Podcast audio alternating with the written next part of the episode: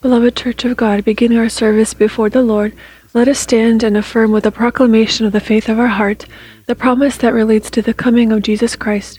When he at the door of hope will come be glorified in the bodies of his saints, let the resurrection of Christ reign in our bodies. Amen. Let us bow our heads in prayer. Dear Heavenly Father, in the name of Jesus Christ, we are grateful to your holy name for this once again privilege to be in this place that your hand has outlined for the worship of your holy name.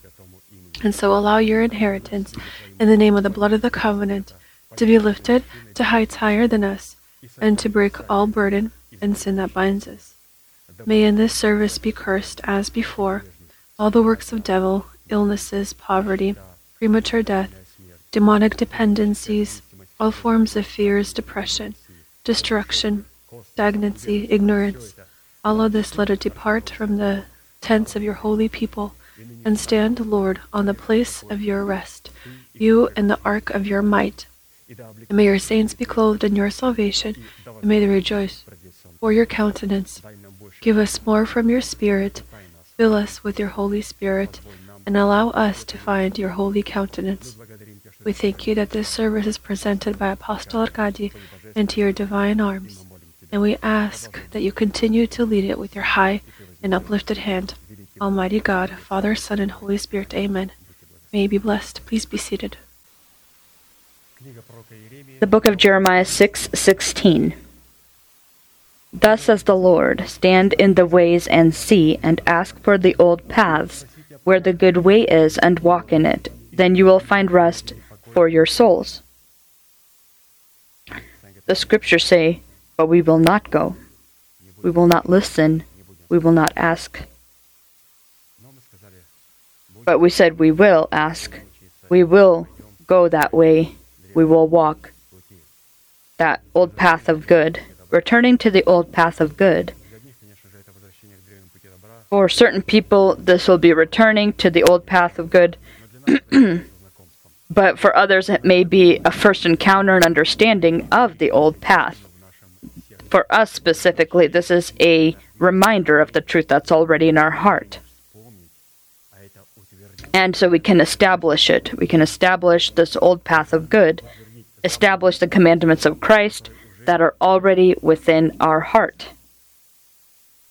The opportunity to find to or to return to the old path of good is the opportunity to come into the kingdom of heaven through the narrow gate, which in Scripture is defined as the elementary teaching of Christ, or more specifically, the governing teaching of Jesus Christ who comes in the flesh. Matthew 7 13, 14. Enter by the narrow gate, for wide is the gate, and broad is the way that leads to destruction, and there are many who go in by it. Because narrow is the gate, and difficult is the way which leads to life, and there are few who find it. Is it truly difficult to find this narrow gate? This teaching? The scriptures say that all, it's talked about all around. And so, this church, the small remnant, the church is known, but they will not be able to enter because they're going to want to find how to come into this church not by the narrow gate, not but because not by the teaching of Jesus Christ to come into this church with my own baggage, with my own understanding, with legalized sins. How? And they're going to try to enter and not be able to and will wave their hand and leave. And so those who were once in our church and left, that means they did not enter the kingdom of heaven. All these years they were looking how to enter the kingdom of heaven and legalize the lawlessness and wickedness and religious experiences and opinions, and were not able to do this. And they then blamed the church and the person of God and they resisted God and left the church. We will not be able to enter the kingdom of heaven ignoring the narrow gate, which is the teaching of Jesus Christ. And so, as we've noted, returning to the old path of good or finding the narrow gate in the teaching of Jesus Christ is not something many achieve. And so, this, per the many statements of Christ, means that not many who, due to their stiff neck and ignorance, will be able to find the narrow gate in the elementary teaching of Christ, but will instead inherit eternal destruction. But those who will humble, humble their heart before God and will become His student will be able to enter the narrow gate and walk the narrow path demonstrated in the elementary teaching of Jesus Christ will be able to inherit eternal life. As a basis for our study of the old path of good, we return to the words of Apostle Paul, who, by the mercy and inspiration of the Holy Spirit, was successfully able to, in short and exact definitions, explain the consistency of the order that exists within the teaching of Jesus Christ.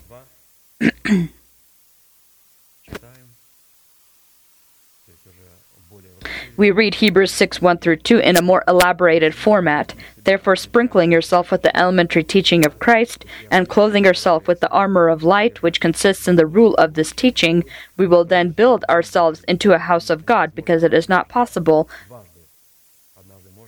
to lay again the foundation of repentance from dead works and of faith toward God, of the doctrine of baptisms, laying on of the hands, resurrection of the dead, and eternal judgment.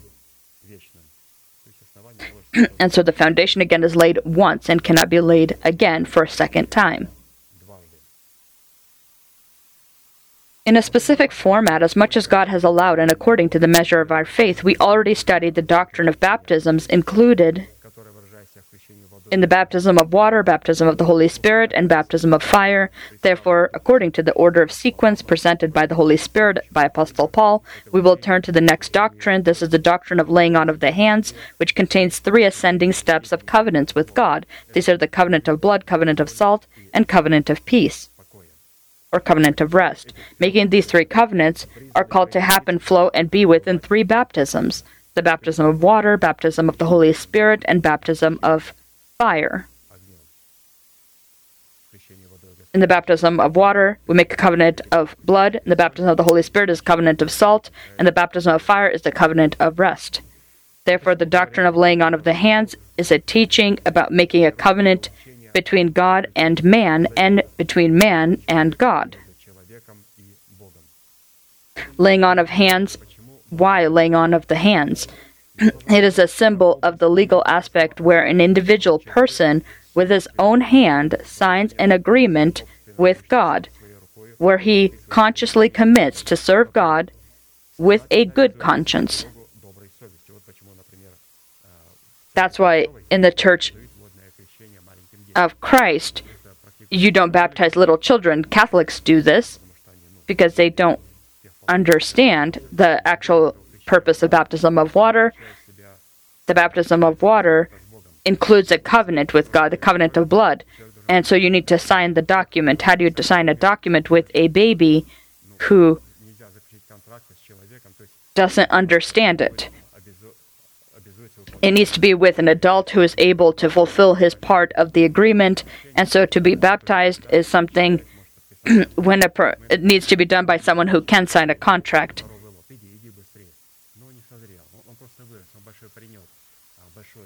And so you need to be mature and sober to understand the difference and to take on the responsibilities. If you can ask the question, would you trust this person with a contract of any kind uh, in your life that you may sign for as an agreement between one another? Would you uh, would you allow this child of yours? Is he conscious enough? Is he mature enough to be able to do this? If it's no, then pushing them to do this before their time is not correct. And so the teaching of laying on of the hands, where we make in the baptism of a water covenant of blood, in Scripture, any offering made by made to God required the laying on of the hands of the one who was offering it.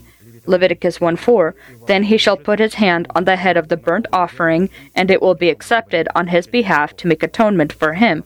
Every time they brought an offering, then they laid their hands on the offering, and when they laid their hands on the offering, they confessed their sins. Then they cut the throat of the animal.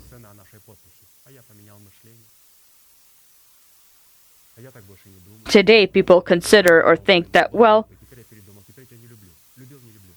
or you make a co- contract and agreement as you would in a marriage or another, and somebody uh, then says, "Well, I changed my mind. I don't want to do it anymore," or "I I did love. I don't love anymore." They start changing their mind. In the case of the in the Old Testament, uh, this person would uh, make a covenant, and this person this animal is slaughtered, and you you put your hands on the animal. Within the uh, a particular format, we already studied the covenant of blood, and therefore we will immediately begin studying the second step within the covenants. This is the covenant of salt. Within the foundation of the wall of the New Jerusalem, the covenant of salt is the fifth and is made of the precious sardonyx stone. The covenant of salt, fifth foundation sardonyx. Revelation 21:19 The foundation of the wall of the city were adorned with all kinds of precious stones the fifth foundation sardonyx sardonyx is a special variant of onyx, which in turn is a variant of chalcedony. As much as we know, sardonyx, a variant of onyx, was on the breastplate of judgment of the high priest, and furthermore, when talking about the qualities of the sardonyx, then God, by the means of the Urim and Thummim, specifically utilized the functions and voice of salt. And so when there's the voice of blood, and so the precious stone was upon the breastplate of judgment, and we see sardonyx in the baptism of the Holy Spirit and the covenant of salt. It was also upon the breastplate of the high priest, and what was on his breastplate, it has a voice. Our breastplate, it has a voice to speak, and we talked about this uh, in the last service on Sunday. How the the uh, the how the blood has a voice. It speaks through our confessions. Christ is the high priest of our confessions. He begins to to do the work of a priest when I confess. If I'm silent, he's he can't work. If I confess, then he begins to uh, serve before God. If I'm quiet, then he sits quietly. If I have a problem and a, and a need, he says, Begins speaking. I say, Heavenly Father, in the name of Jesus Christ, thank you for your son. Who is your son? Who is he to me? Who am I to him? And he begins to then pray before the Father as a high priest, the voice of blood. I confess. And Jesus, as the high priest, begins to uh, speak before the Father. It's not that I say, Lord, listen to me. He doesn't hear, he only hears when Jesus explains to him what I'm saying. He's not listening to us. He's, God is listening to Christ, who is the high priest of our confessions. And Jesus says, Help this child, help my son and or your son and your daughter according to your word. We may say in, in simple forms, in the name of Jesus Christ, and it sounds beautiful. And so, how is there a voice in salt? this is now in our, not our voice, but our surroundings that don't agree with our dedication and sanctification. The covenant of blood is I speak, Lord, thank you for your Son, Jesus Christ. Who is he for me? Who I am in Jesus Christ, thank you. The covenant of salt, now I'm silent. The covenant of salt, those around me begins to be, begin to become uh, angry. How can this person stop communicating with me?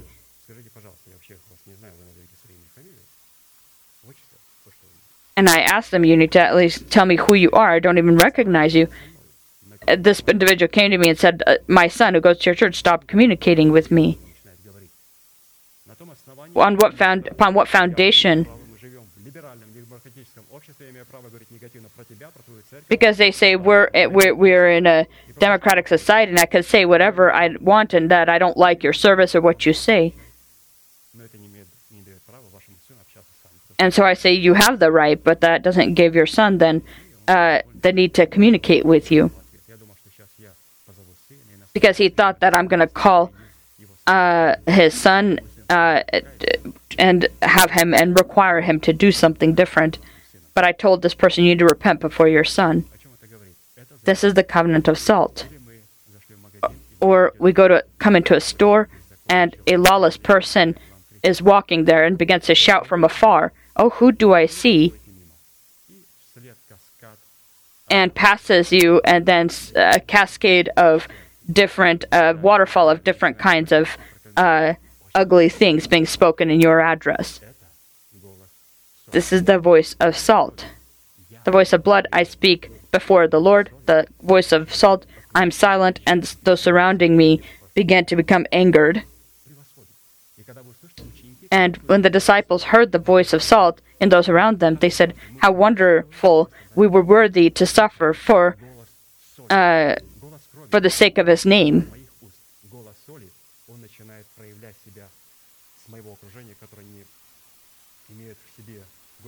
And these are people typically who do not have the Lord Jesus in them. Therefore, the function of the fifth foundation of the wall of the heavenly Jerusalem implies the power or characteristics contained in the covenant of salt, relevant to which Jesus once said, You are the salt of the earth, but if the salt loses its flavor, how shall it be seasoned? It is then good for nothing but to be thrown out and trampled underfoot by men. Matthew 5:13. The phrase you are the salt of the earth means you have made a covenant of salt with me where you have promised to be representatives and heralds of the qualities contained in the power of the covenant of salt. Psalm 55 6 Gather my saints together to me.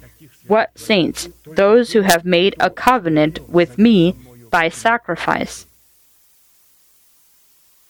Let the heavens declare his righteousness, for God himself is judge. Psalm 55 6. In Scripture, any covenant God made with man always happened during the offering of a sacrifice, which indicates the shed blood of Jesus Christ, testifying of his death, which in the elementary teaching of Jesus Christ means that any covenant God made with man, who was made, uh, any covenant made with man, was made in baptism, which always indicates the presence of the sacrificing death of Christ. And furthermore, as we previous, previously noted, if making a covenant of blood was called to happen during the baptism of water, then making the covenant of salt can only happen in the baptism of the Holy Spirit, which in our collaboration with the Holy Spirit was called to separate us from the sinful life of our father, so that we in this way would be able to hallow God in our bodies and our souls. If the covenant of salt is in us, then it is determined by the voice of salt. Absolutely. Our relatives will say something, but not relatives in the church. If those that are relatives in the church that love the word, and so there's uh, there are members that may be not understanding certain things or covenants with God.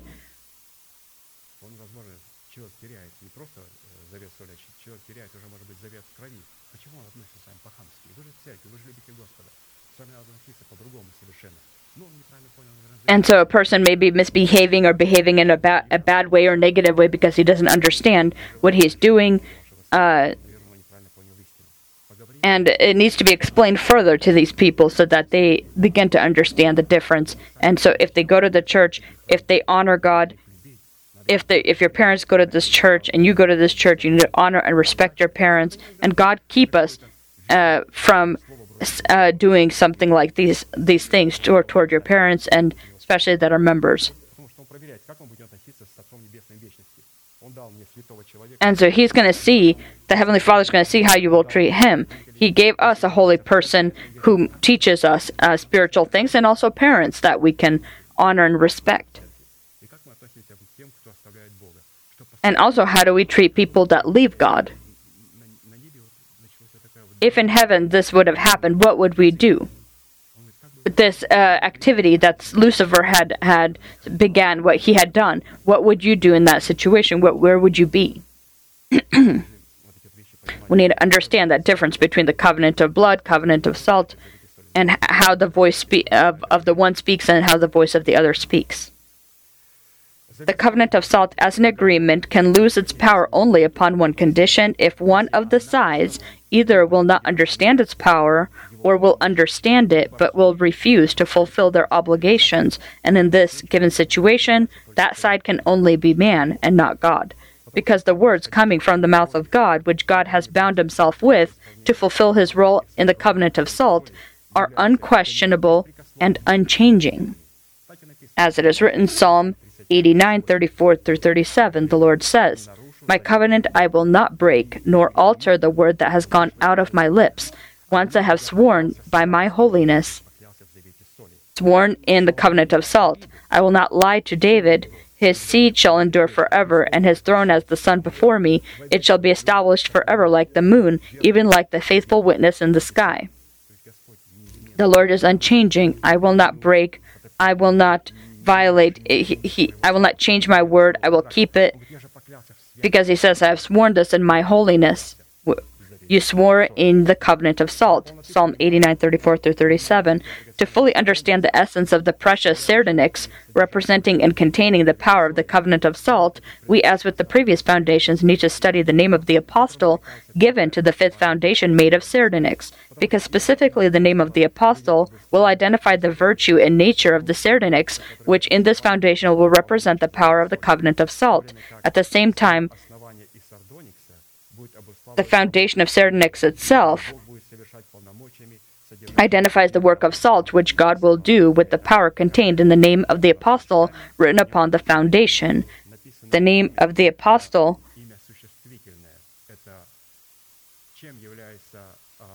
And so, what in essence is the covenant of salt? The stone itself spoke uh, uh, is talking about the work that God has done the name of the apostle is who and what, what and who God, uh, and who does what and what they do. The name, the name of the apostle written upon the fifth foundation of the wall of the heavenly Jerusalem is the name Philip. Matthew 10 2 through 3. Now the names of the names of the twelve apostles are these: first Simon, who is called Peter, and second Andrew his brother, third James the son of Zebedee, fourth John his brother, and Matthew 10 3 it says fifth Philip. As much as we know, the name Philip means lover of horses. In other words, the meaning of his name opens for us the surpassing our understanding special love of God for horses, which he has imprinted in the name of the fifth foundation and which ide- which identifies the nature of the foundation made of sardonyx we need to note that when looking at the, na- the meaning of the name Philip, it is referring to God to God loving specifically those horses that are his personal belonging or his possession and are sent by him to hallow and present the interests of his holiness. God loves his war horse. What horse? The one who is his personal possession and belonging.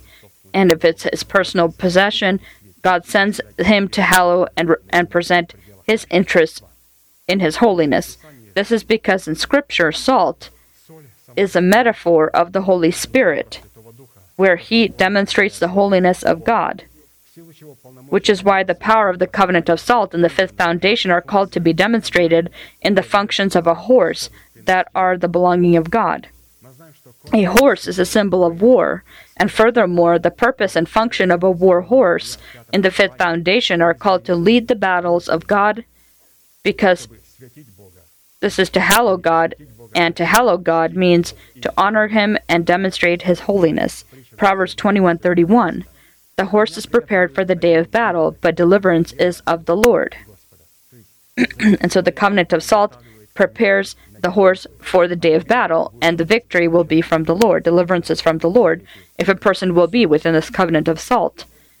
Therefore, the name Philip, the name given to the fifth foundation of the wall of the heavenly Jerusalem made of the sardonyx stone means Philip, the calling to praise God in your bodies and souls in the format of honoring and hallowing God in accordance with the requirements contained in the power of the covenant of salt.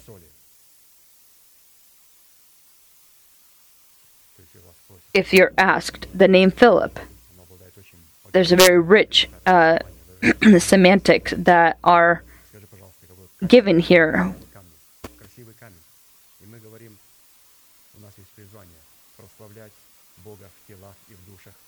And so the calling to praise God in your body and your soul, and that is to honor and ha- honor and hallow God in accordance with the requirements contained in the power of the covenant of salt. And so if here in the covenant of blood a person lived his life and he begins to say things that I think people all all, all people are saved, and they begin to question: Truly, will these millions of people go to hell?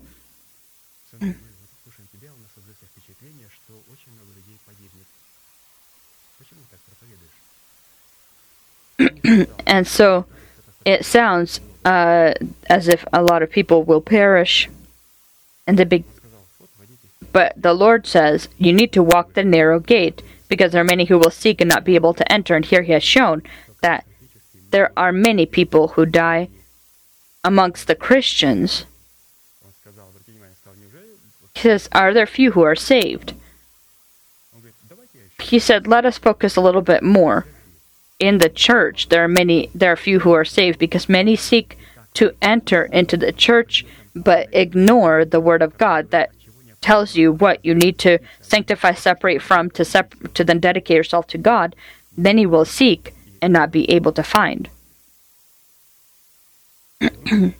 and so let's look at this warhorse that the Lord loves, and let's look at the components of it. There are eight of them. And we will examine ourselves as to we have them. I know that we have them and I know we understand them. But there are definitely there's definitely work that still needs to happen.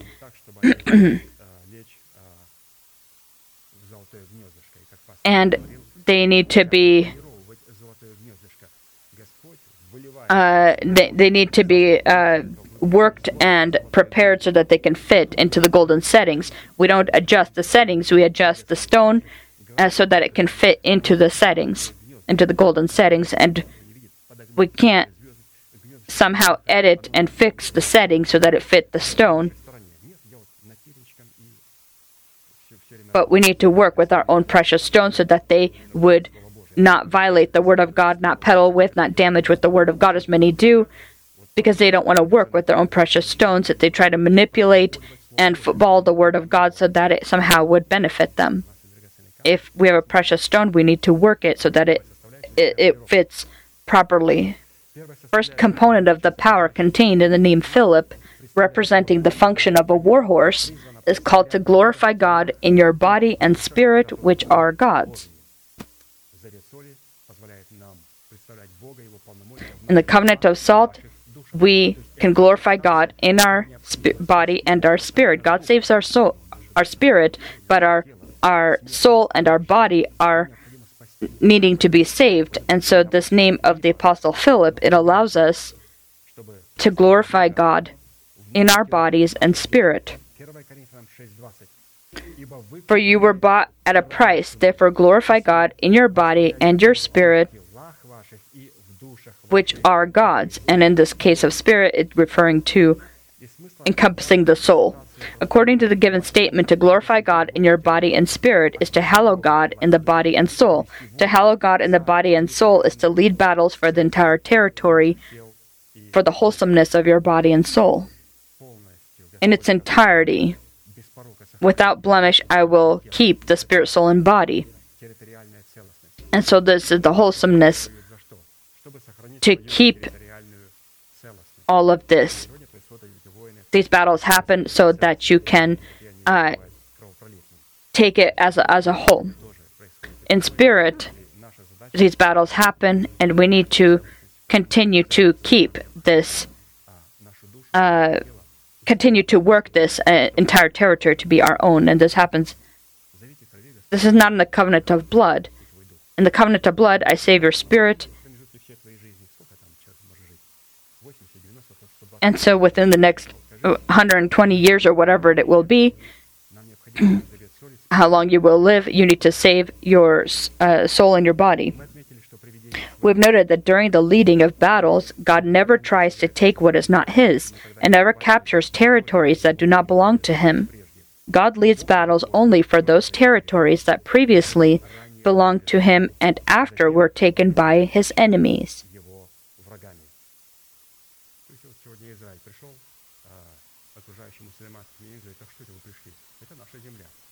Israel came today and the, the Muslim nations that surround them, they say, Why are you there? Uh, this is our territories. But this, these are the lands of Abraham, Isaac, and Jacob. And Israel has the rights to this land.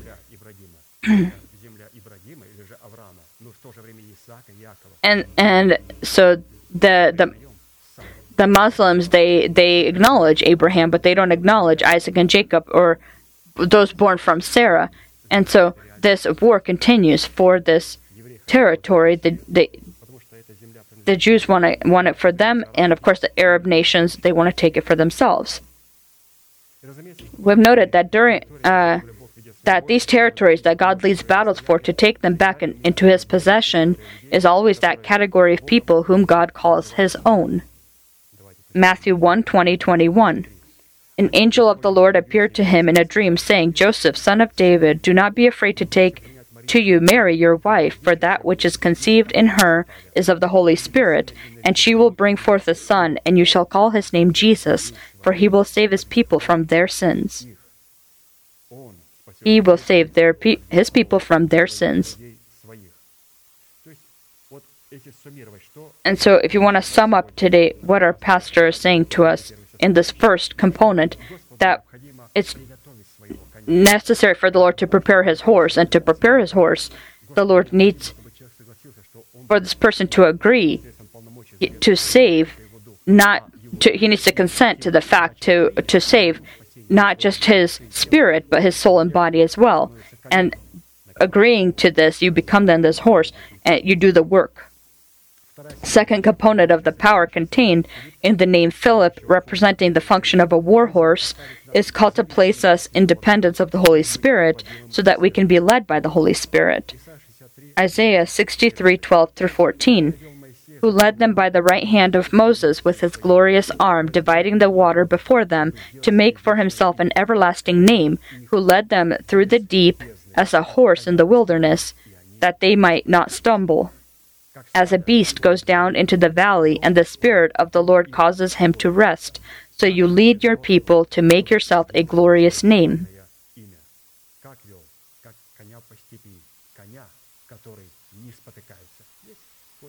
And so he's saying here that you lead him how?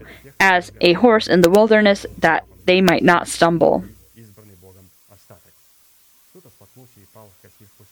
there were those who stumbled and fell in the wilderness, but Caleb and Joshua and Moses and those who were 20 years and, and younger, those did not stumble. How do I determine if I stumble or not? When we say to this man, What is this? Where's the watermelons? Where's the onion? Where's the. Why are we always in the Word of God? Can we please say something new? Everything we say is always new. Every time I read and read and hear the Word, the works of pastor, they're always fresh to me. And they always shine with the very many different beautiful tints that they have.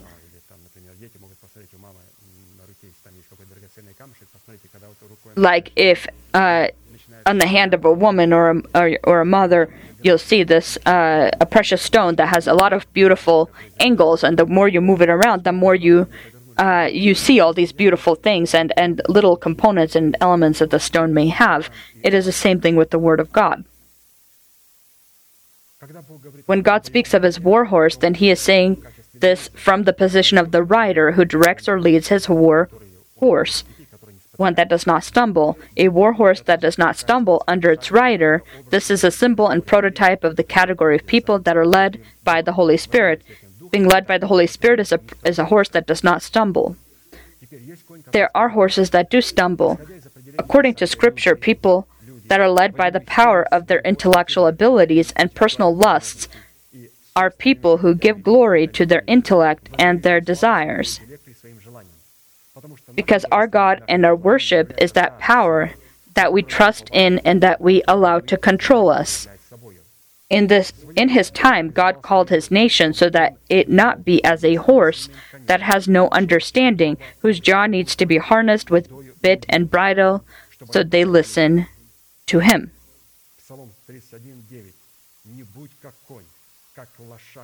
Psalm 32:9 Do not be like the horse or like the mule which has no understanding which must be harnessed with bit and bridle else they will not come near you. And so there's horse, there's there's mule.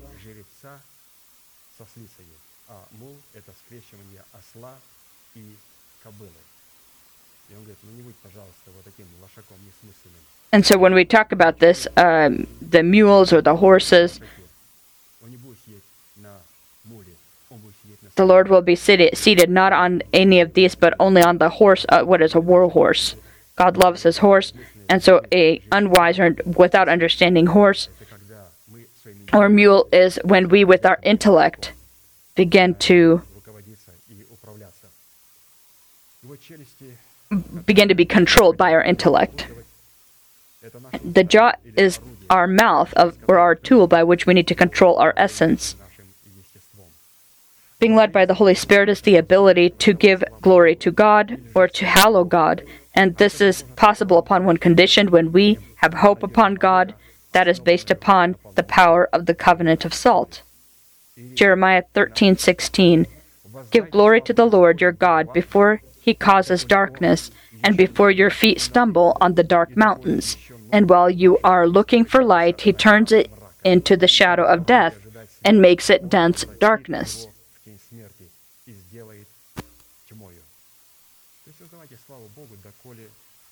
and so giving glory to God while it is day. While we continue to hear the word of God, give glory to God, receive this word, meditate upon this word, confess this word, and using this word, I then humble my mouth and I say, Lord, I am not as this mule or any other crossing, but specifically a war horse of yours. I discipline myself with your commandments. This was the second com- uh, component it, that God teaches and leads his horse so that the horse can attractively uh, walk in an attractive way. If you ever seen, if you've ever seen these uh, demonstrations that they have, they discipline, they they have a trained and disciplined horse, and it uh, beautifully can trot.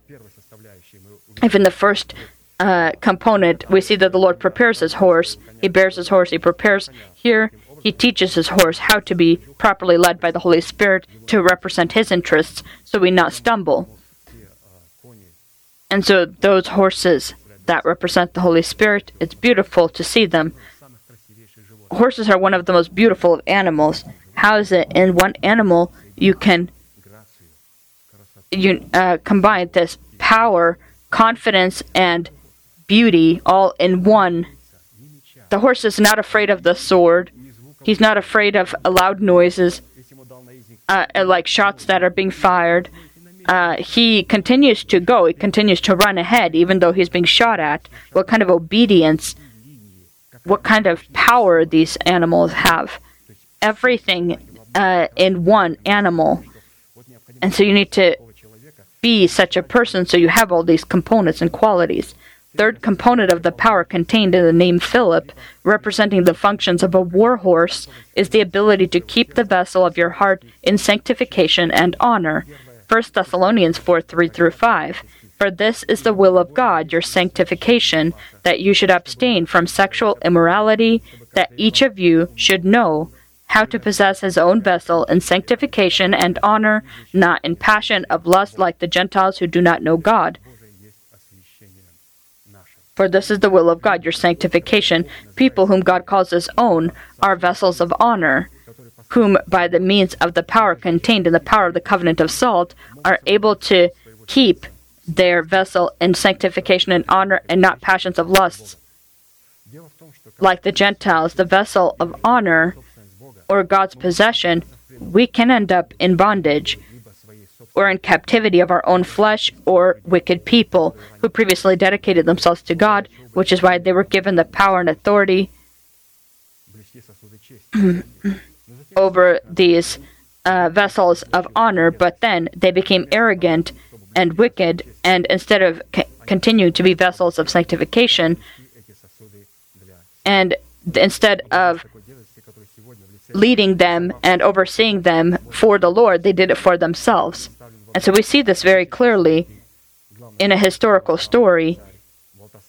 If you know, in the story of Daniel and Belshazzar, when he created a banquet for his wives, for his concubines, and he had drunk a lot of wine, and he said, Come and bring me vessels out of the temple of God that his father Nebuchadnezzar had brought from the temple when he destroyed it.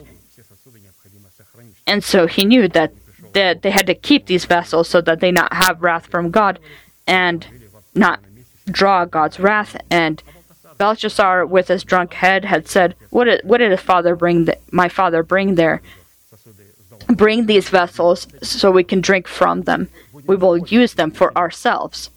And they did, and the Lord uh, judged him, and he showed the hand that wrote on the wall and he, and they were so afraid that their knees were were shaking. And they then tried to find out who can read it, and no one can read it, but one individual had come up and said that Daniel can, and they called the prophet to interpret what is being written, and they said Menene Tekel Upharsin, which means the Lord has numbered your kingdom, He has weighed you, and have found you light, and he's giving your kingdom to the Persians. And in that very night, this king was killed. And the Medes and Persians had taken over because it was not possible to build uh, Jerusalem again with this Belshazzar. God can all, only through Darius uh, used Darius to be able to because they they gave uh, he gave the the consent to uh, build uh, rebuild Jerusalem, and so the Church of God needs to be freed from these Belshazzars who use the church for their benefits. This is very important.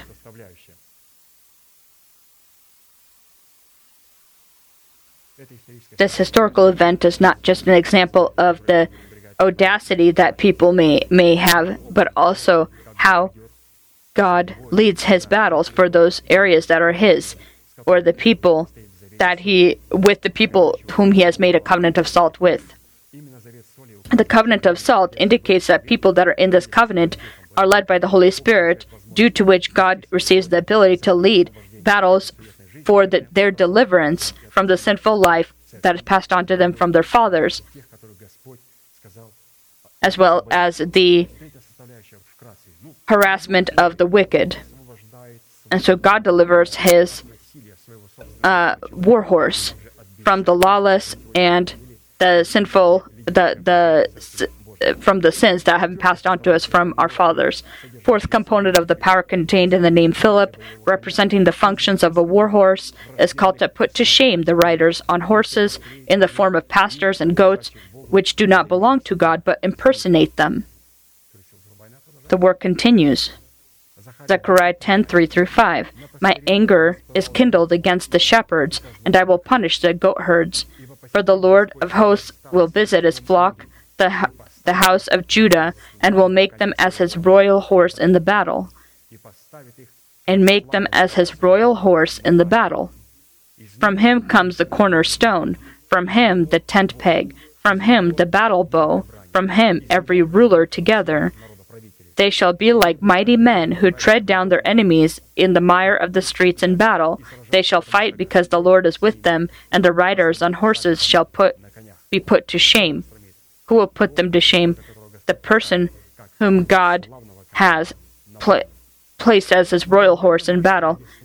This royal horse, in the form of God's chosen remnant, will put to shame the riders on the horses, who are the satanic gatherings who are who call themselves God's people but are not. And it will be happen. This will happen before rapture, just like before the taking of Elijah to heaven.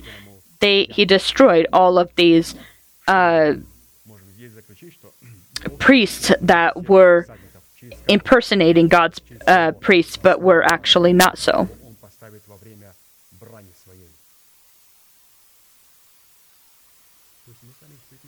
we are studying how we need to be this horse that is led by the Holy Spirit, how to overcome in this battle. Elijah was this uh, war horse. Before he was taken to heaven, he had judged all of these priests of Baal.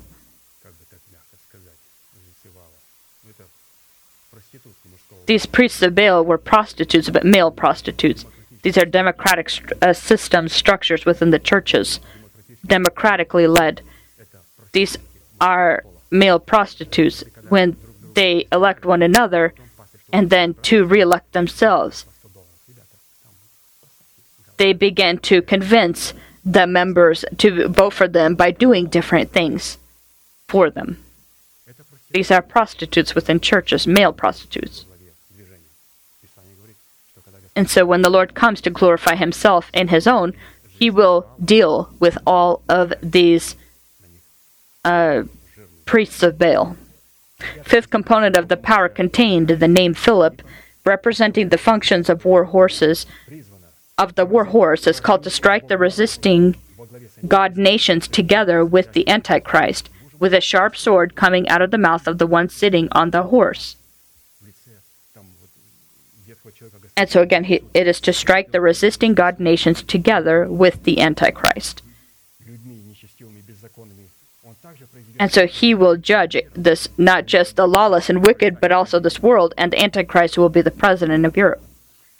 Revelations 19 uh, 11 through 16. Now I saw heaven opened, and behold, a white horse, and he who sat on him was called Faithful and True and in righteousness he judges and makes war. His eyes were like a flame of fire, and on his head were many crowns. He had a name written that no one knew except himself. He was clothed with a robe dipped in blood, and his name is called the Word of God. Jesus Christ, and the armies in heaven, clothed in fine linen, white and clean, followed him on white horses. Now out of his mouth goes a sharp sword, that with it he should strike the nations. He first struck the old man and the riders of horses that represent the interests of hell, and now he will also use this horse to strike the nations and the Antichrist. And he himself will rule them with a rod of iron. He himself treads the winepress of the fierceness and wrath of Almighty God, and he has on his robe and on his thigh a name written King of Kings and Lord of Lords. In the given situation, the war horse and rider represent a kind of union. The war horse is the body, given as a living living sacrifice, wholly acceptable to God for our good our good service. Romans six thirteen, and do not present your members as instruments of unrighteousness to sin, but present yourself to God as being alive from the dead, and your members as instruments of righteousness to God. Present yourself to God as a war horse.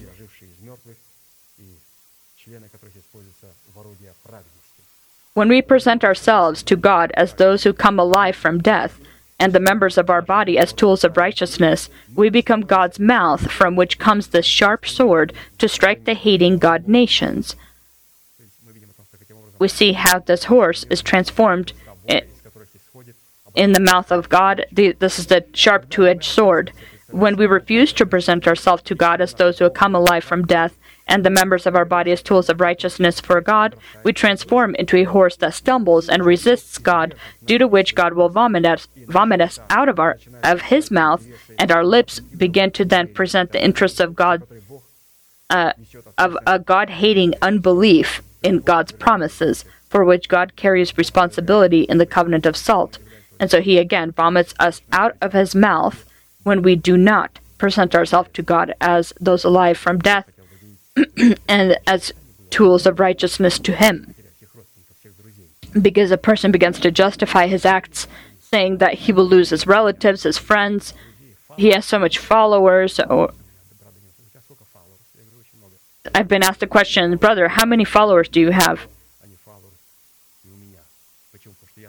And I say many in the sense that those who follow Jesus, uh, who follow our pastor Akadi, follow, I also follow in my case, because I'm, we are together. We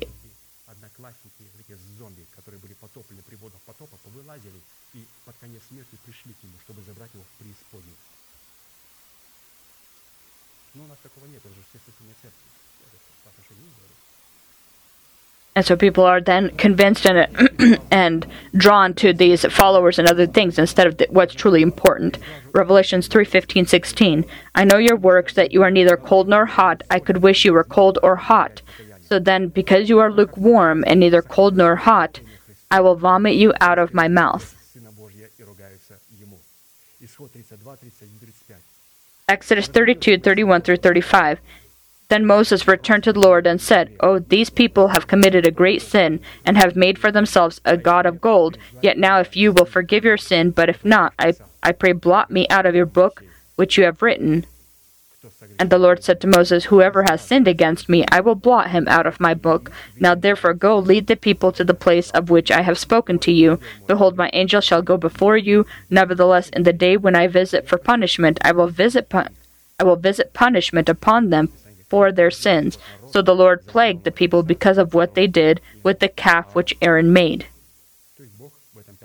God, in this fifth aspect, makes us his lips. The war horse is transformed into God's lips, from which comes this sharp two edged sword. Because we see that here there's a unity. The horse and the rider become one. And so until this rider sits upon the horse, until he's prepared, until he's disciplined, this horse, until the bridle and bits are put in the mouth, he, he won't be able to do anything with the sword. We're working on this horse today. We're looking at all these angles of the sardonyx stone to be in accordance with it. Sixth component of the power contained in the name Philip, representing the function of a warhorse, is called by the means of the sharp two edged sword coming out of the mouth of God to take control of the key positions of hell and death. The Lord began to prepare us as the horse, then he, con- he condemns our old man, then he condemns the uh, those who stumble constantly in the churches that impersonate his own. Then he judges the nations and the Antichrist, and now he condemns all hell and all death you see where this warhorse has come. Revelations 1:16, 17. He had in his right hand seven stars, out of his mouth went a sharp two-edged sword, and his countenance was like the sun shining in the strength. And when I saw him, I fell at his feet as, de- as dead. But he laid his right hand on me, saying to me, Do not be afraid, I am the first and the last. I was dead, and now am alive. I have the keys of Hades and death. According to this place of scripture, we conclude that the one sitting on the white horse, from whose mouth comes the sharp two edged sword, and, whose, and who holds the seven stars in his right hand, is one and the same face represented in the sharp two edged sword, that functions containing the power and abilities of the covenant of salt. These qualities relevant to the consistency of the name Philip speak of the fact that the Son of God in, the in the covenant of salt has always been the first and the last. He says, I am the first and the last. I am alive I was dead, and I am alive and forevermore. And have the keys of Hades. In the covenant of salt, the Lord becomes the first and the last. And how do you determine this? That we are within the covenant of salt is when the Lord becomes the first and the last, when the per- a person doesn't make a covenant with God. Uh, it's not as someone who's just trying to save his life in the covenant of blood, because he's not yet. The Lord will not yet be first, of, the first and the last. We need to make this covenant of salt so that he can be the Alpha and Omega. And so the covenant of salt again is necessary so that this can happen. So you could say, Lord, you are the Alpha and Omega, the first and the last. To pray like this, you need to be in the covenant of salt.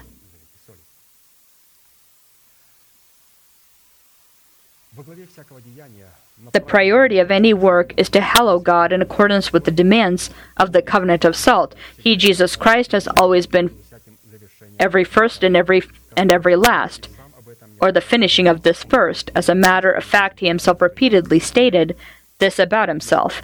I am the way, the truth, and the life, and no one comes to, to me unless my Father in heaven draws them to me. In accordance with this thought, we can conclude that in order to hallow God, it is necessary to know in what way we need to, to begin to hallow God, and in what way need, we need to finish what we start or what we begin.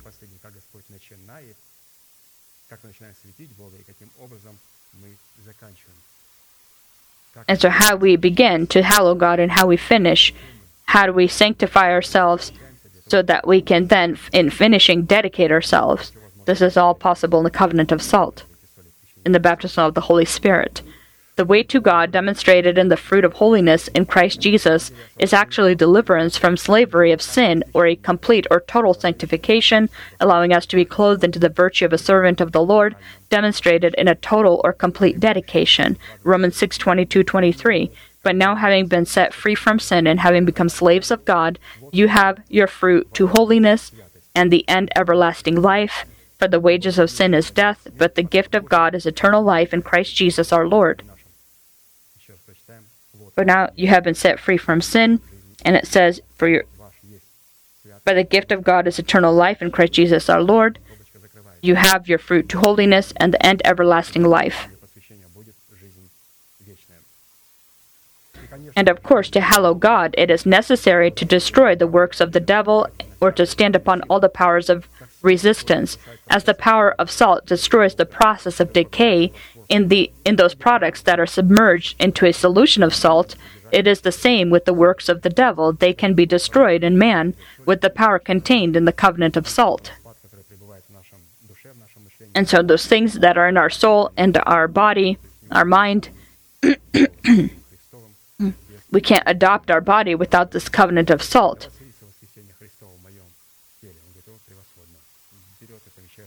and so when we say, may the resurrection of Christ be enthroned within my body, he submerges us into this covenant of salt.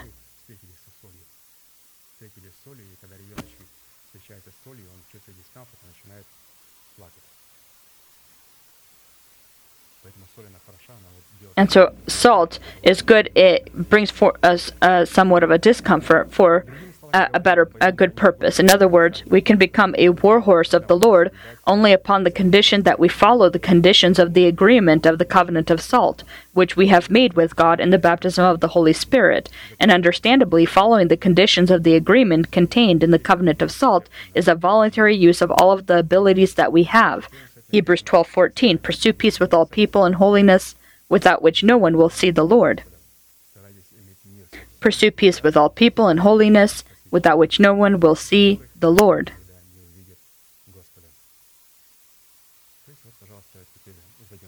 And so we can ask how does the Lord take hold of the positions of hell within our essence, hell and, and death, when we correctly understand the essence of sanctification and dedication.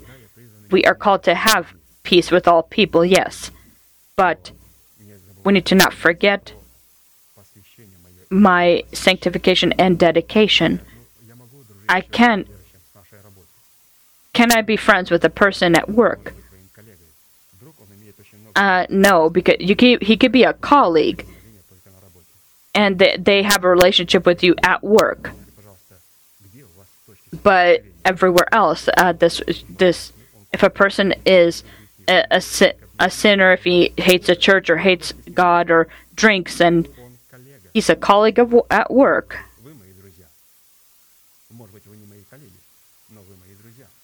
But not your friend in that sense. Because with you, uh, with with uh, in the church, you have your friends because you have uh, all the connections that you need to have with the people in your church, as with people at work. Uh, you're not supposed to have them because they're very different from our our holy uh, way of living.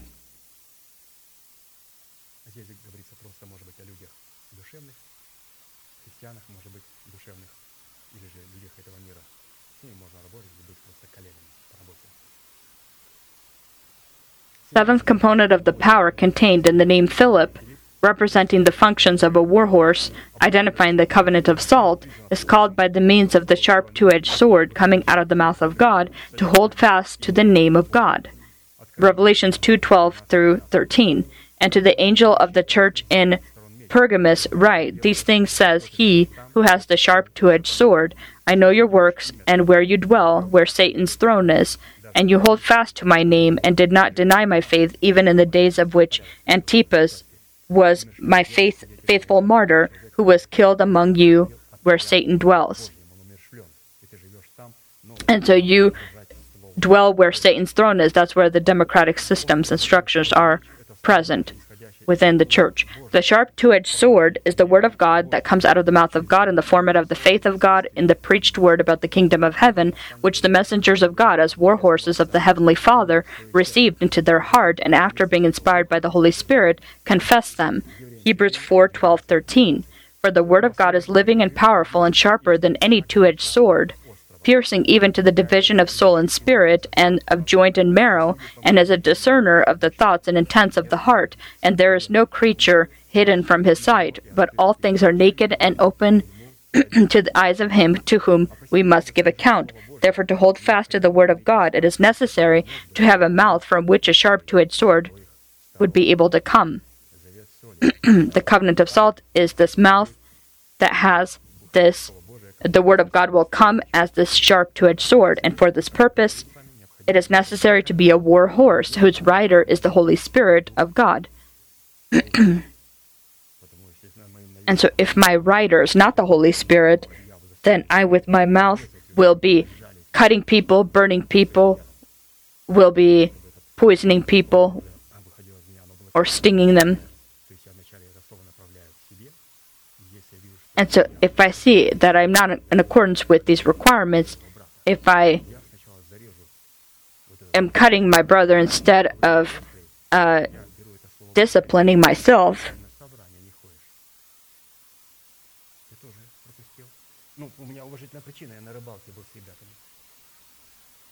and so people ask the question, why weren't you at church? Or uh, for the reasons, and, and the explanations are given.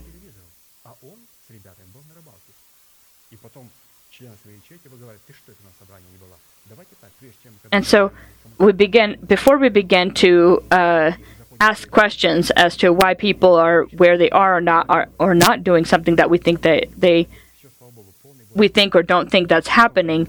Let us first check ourselves. We need to speak with respect and gently.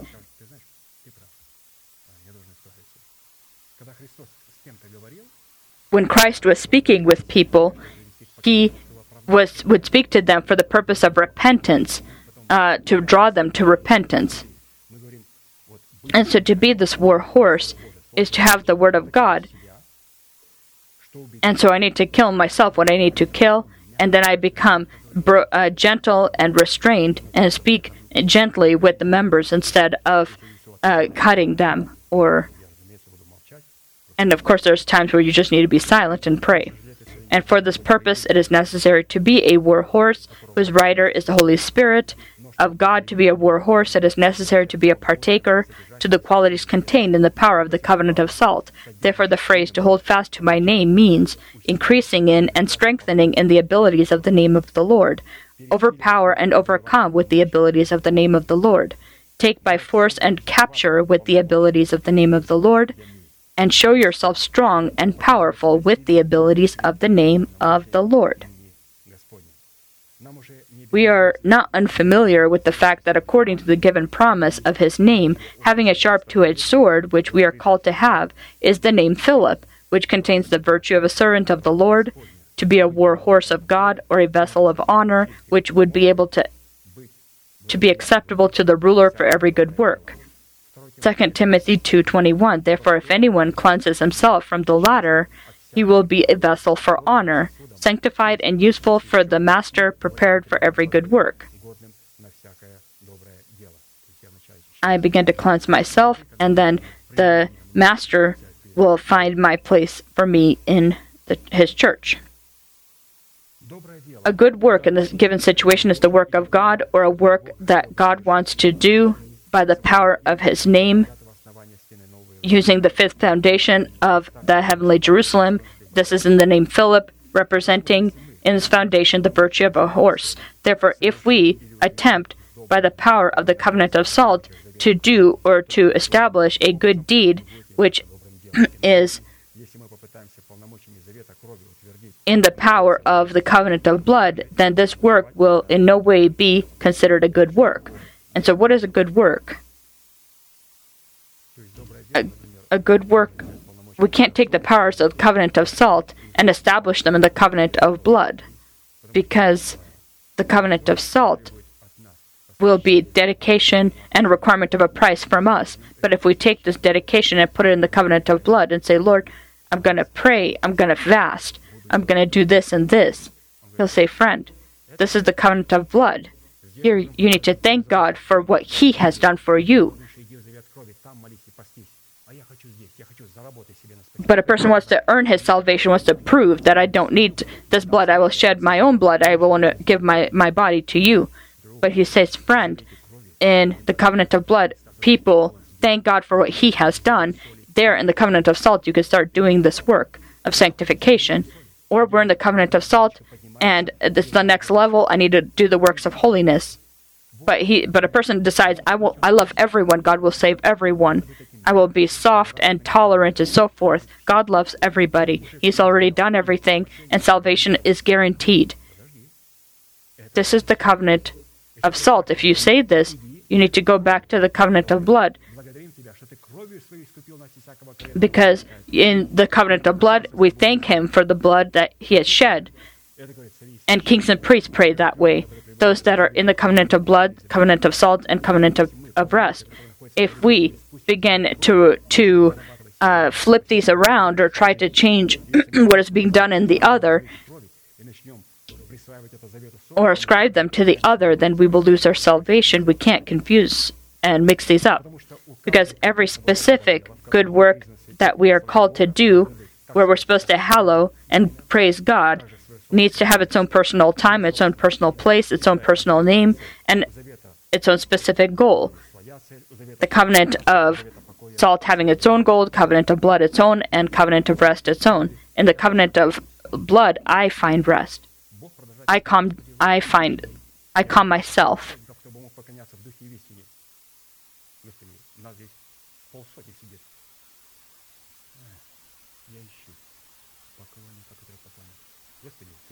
And so the Lord says, I seek one who would worship me in spirit and in truth. I will find my rest in the covenant of rest. And that is when I, with a broken spirit, when a humble and contrite spirit, become uh, one who acknowledges the church.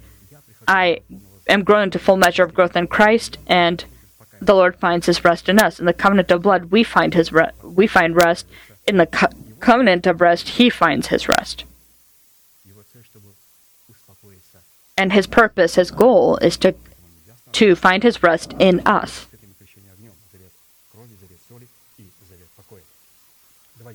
Let us bring forth a couple of examples, illustrations. First, for example, the sowing of good seed is a good work.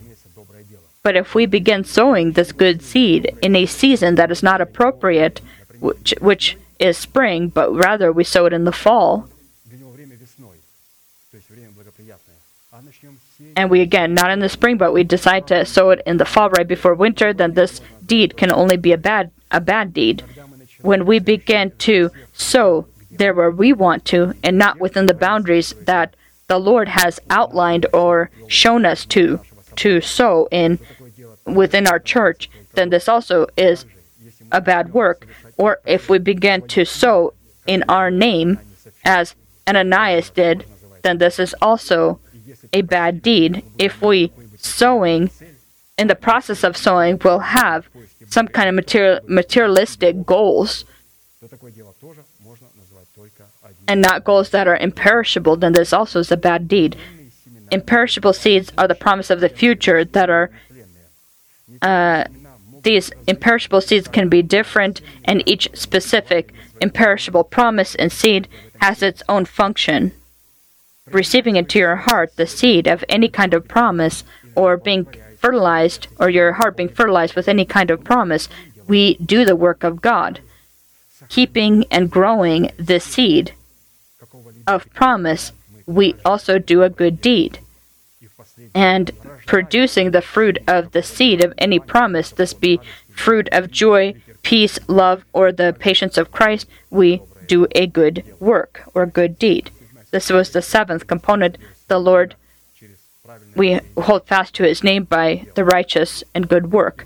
And eighth component of the power contained in the name Philip, representing the functions of a war horse, identifying the covenant of salt is called to destroy with the fire of its jealousy those who call good evil and evil good, who put darkness for light and light for darkness, who put bitter for sweet and sweet for bitter. This is what the covenant of salt does. Or God using his war horse. Isaiah 5:20 through 30. Woe to those who call evil good and good evil, who put darkness for light and light for darkness, who put bitter for sweet and sweet for bitter. Woe to those who are wise in their own eyes and prudent in their own sight. Woe to men mighty at drinking wine. Woe to men valiant for mixing intoxicating drink, who justify the wicked for a bribe, who take away justice from the righteous man. Therefore, as the fire devours the stubble, and the flame consumes the chaff, so their root will be as rottenness, and their bl- blossom will ascend like dust, because they have rejected the law of the Lord of hosts, and despised the word of the Holy One of Israel. Therefore the anger of the Lord is aroused against his people. He has stretched out his hand against them and stricken them. In another place of Scripture,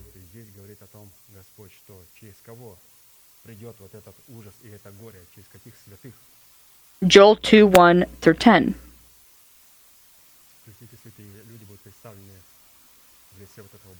And so these people that uh, we're talking here about a person being as this war horse. And from from whom does all of this uh, unfortunate uh, all the unfortunate things come upon this earth? Blow the trumpet, Joel 2 1 through 11. Blow the trumpet in Zion and sound an alarm in my holy mountain. Let all the inhabitants of the land tremble, for the day of the Lord is coming, for it is at hand. A day of darkness and gloominess, a day of clouds and thick darkness, like the morning clouds spread over the mountains a people come great and strong, like the like of whom has never been, nor will there ever be any such after them, even for many successive successive generations. A fire fire devours before them, and behind them a flame burns. The land is like the Garden of Eden before them, and behind them a desolate wilderness. Surely nothing shall escape them. Their appearance is like the appearance of horses, and like swift steeds, so they run. With a noise like chariots, over mountain tops they leap like the noise of a flaming fire that devoured stubble, like a strong people set in battle array. Before them the people writhe in pain, all faces are drained of color. They run like mighty men, like they climb like the they climb the wall like men of war. Everyone marches in formation, and they do not break ranks. They do not push one another. Everyone marches in his own column. Though they lunge, between the weapons, they are not cut down. They run to and from in the city. They run on the wall. They climb into the houses. They enter at the windows like a like a thief. The earthquakes before them, the heavens tremble, the sun and moon grow dark, and the stars diminish their brightness. The Lord gives voice before his army.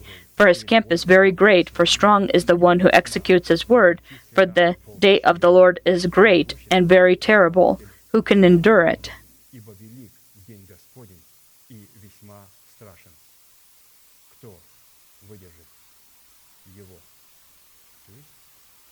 and so only those saints that are within the covenant of salt will endure it.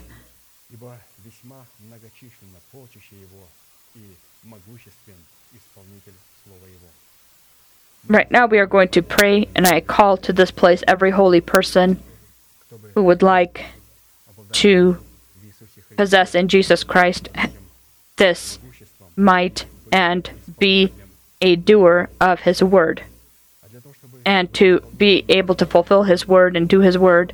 And we need to in a covenant of salt confirm his holiness. And maybe we had committed a sin committed things that maybe we shouldn't be doing the covenant of salt. We have the covenant of blood. It is for us. We are in the covenant of rest. But if we have received salvation as a whole then a person the, that is in the covenant of rest as david he says, I have sinned before the Lord, I need to die. And Prophet Nathan said immediately, You will not die. God has taken your iniquity away. And so immediately said, as soon as he said, I have sinned, Nathan had said, The Lord forgave, has forgiven you. Because if we are correctly in the covenant of salt, we are correctly in the covenant of, of rest. And so I we call I call every person to this place anyone who wants to see the power of the covenant of blood in their life. We wait for you here at the altar.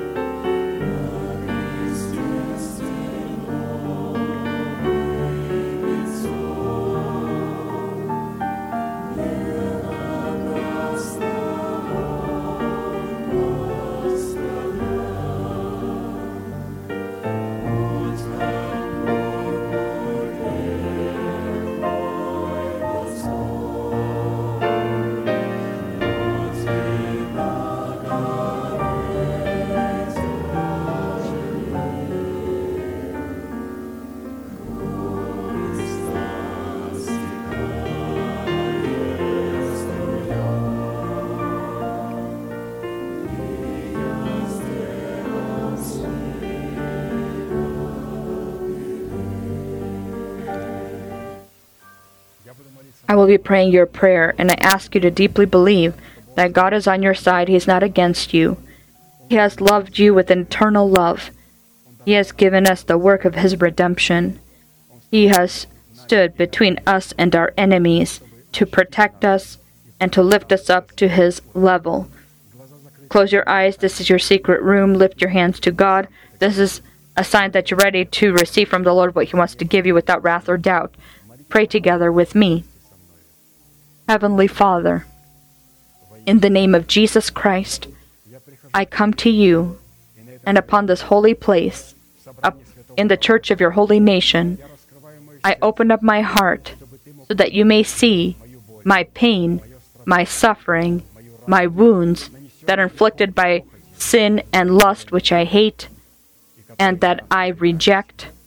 I come to you with my dependence with sin that binds me, illnesses, fears, a pampered dignity and dishonor. I ask you, forgive me, protect me with the blood of your Son. And right now, before heaven and hell, I want to proclaim that in accordance to your words, I am washed, I am cleansed, I am healed, I am restored, I am justified, and I am saved. Your sins are forgiven and your trespasses in the name of Jesus Christ. May the Lord bless you. May he look upon you with his great face and show you mercy and give you peace. May thousands and ten thousands attempt to come near you, but they won't touch you. May upon you the ancient mountains and everlasting hills, these promises be upon you, and with noise may the stronghold of death be thrown out of your body and the, may the stronghold of life be erected within your body. May this be upon you and upon your children, and the nation shall say, Amen.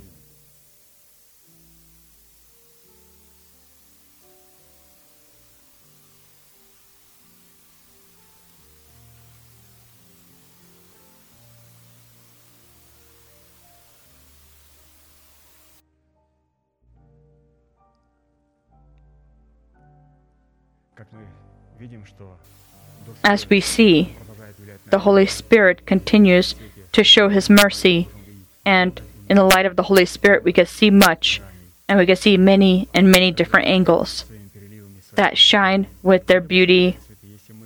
And I'm more than confident that if we continue to communicate with one another, meditate about this, we will have even we'll see even more angles and deeper. That's why cell groups are for this, so that we can see the shining of all of these angles let us finish with our manifestation.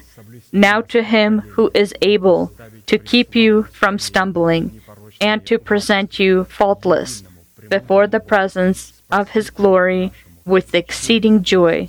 To God our Savior, who alone is wise, be glory and majesty, dominion and power, both now and forever. Amen.